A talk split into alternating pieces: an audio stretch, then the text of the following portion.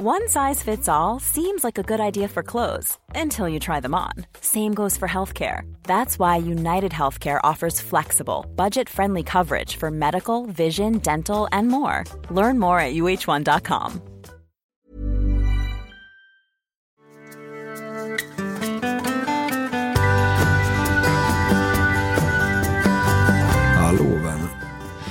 det dags för en liten sån kortis här igen på Kaladios podcast. Och tidigare har vi haft lite frågor och så.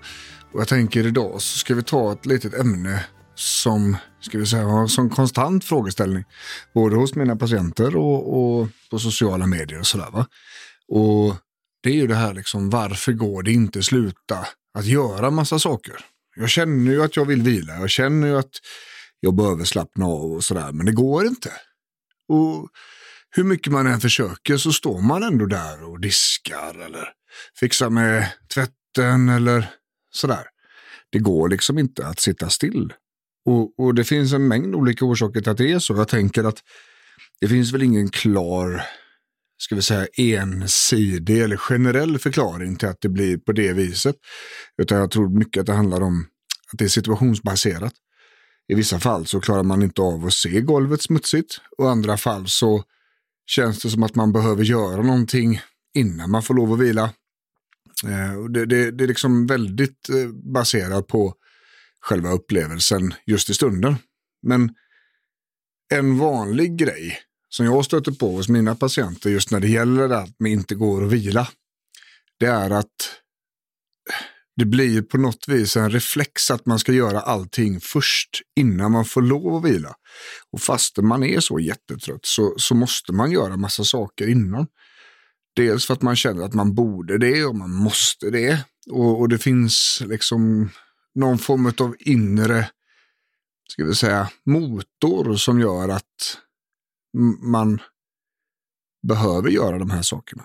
Och när man har orden borde och måste med i sitt resonemang, då är det så här, då är det, då är det skuld som är grundkänslan där. För de två bor under det paraplyet kan man säga. Och då är en av frågorna som kan vara vettigt att ställa sig själv, det är att fråga, vem är det som säger att jag borde göra det här? Vems påstående är det? Vem är det som har sagt att jag måste göra det här nu fastän jag är trött? Vem är det som har sagt att jag behöver gå över mina gränser idag? Igen kanske? För att jag borde det. Där kommer svaret att, vara lite svårt kanske att lyssna på. För att i många fall så är det faktiskt jag själv bara som känner att jag måste göra det här innan jag kan vila. Eller att jag borde göra det här. Och den typen av inre resonemang är en väldigt viktig del i lösningen. Att bromsa tempot. Va? För det spelar ingen roll hur mycket ni vilar, hur mycket ni återhämtar och, och sådär. va. Det, det, spelar liksom ingen roll när allting blåses ut i andra ändan så att säga. Ni kan ha mycket som, energi som helst. Men det spelar ju ingen roll om ni alltid använder mer än man har. Är ni med på hur jag menar? Därför är det väldigt viktigt att ställa de här frågorna. När jag sitter i soffan och känner att fan jag borde ta golven. Eller ah, jag borde torka av i köket innan jag sätter mig här. Vem har sagt det? Var kommer det ifrån? Är, är det jag själv? Antagligen. Eller så är det så här att, ja men när jag växte upp så gjorde alltid morsan så att hon tog alltid köket innan hon satte sig. Ja, det kan vara så. Det betyder ju inte att det måste vara så idag. Det betyder ju inte att morsans situation är exakt identisk med din. Det betyder att hon gjorde det valet då. Det får stå för henne. Men när du är trött och helt slut så är det vila du behöver göra. Precis som alla andra. Om du hade haft en kompis som hade kommit med samma sak. Eller varit hemma hos en kompis och du vet att hon är skittrött. Och ni hamnar i soffan. Jag ska bara upp och ta köket först. Så hade du antagligen kunnat säga till henne att nej men fan köket kan väl vara, det gör väl ingenting. Sätt dig här och vila nu. Ja, men jag måste bara få klart det här först. Jag kan inte slappna av annars. Nej, okej. Okay. Men då förbrukar vi ännu mer energi. Trots att vi inte hade någon från början. För att du inte kan slappna av. Då är ju det viktigt att öva sig på att slappna av utan att förbruka sin energi. Och då kan det vara väldigt viktigt att tänka på det här. Vem är det som säger att jag borde och vem är det som säger att jag måste? Det kan vara ett enkelt sätt att börja och, och bryta i de här beteendena.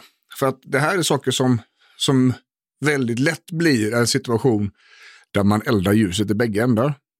Och det är ingen hälsosam väg liksom. Utan vi måste ha in mer vila, vi måste minska tempot, vi måste hitta en balans emellan alla de här sakerna man måste göra till vardags och avkoppling och återhämtning. För annars så, så finns det tråkiga vägar fram. Och den spiralen tenderar att gå ganska fort när den väl har börjat. Så jag tänker så här, om ni vågar testa det här och utmana de här orden borde, måste, så tror jag det är ganska många av er som lyssnar som faktiskt kommer att kunna skapa en förändring genom de här små, små, små förändringarna. Så tänker jag. Är det så att man vill komma i kontakt med mig eller med min kollega Jonathan så finns eh, lättast eh, kaladius.se. Eh, annars så finns vi på Instagram, Björn Rudman heter jag där. Där det går jättebra att kontakta oss. Och håll ha lite utkik nu på, på webbsidan för det kommer information om, om, om kurser, om sådana här saker eh, till, till vår, till 2022. Då säger vi så. Ha det fint! Ha det gött. Hej!